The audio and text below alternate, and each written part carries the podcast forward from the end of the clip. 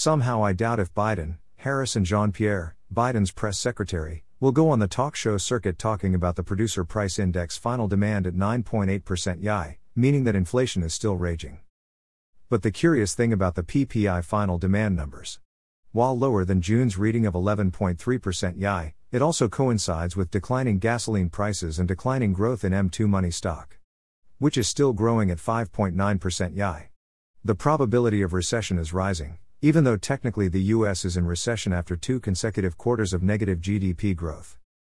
So is the US improving on prices because of brilliant Biden strategies? I just laughed at my own bon mot? Or are prices, PPI, gasoline, slowing because of declining demand as the US slips into recession? Lawrence Summers was once again in the news saying that the way to cool inflation is to raise his taxes and cool demand. Only a true statist would say something like that. Larry, how about Biden and Congress stop spending so much money that is helping to fuel inflation? One Washington, D.C. types would rest their hopes on cooling inflation by having the U.S. slip into recession and raises taxes. Biden looking for a way out.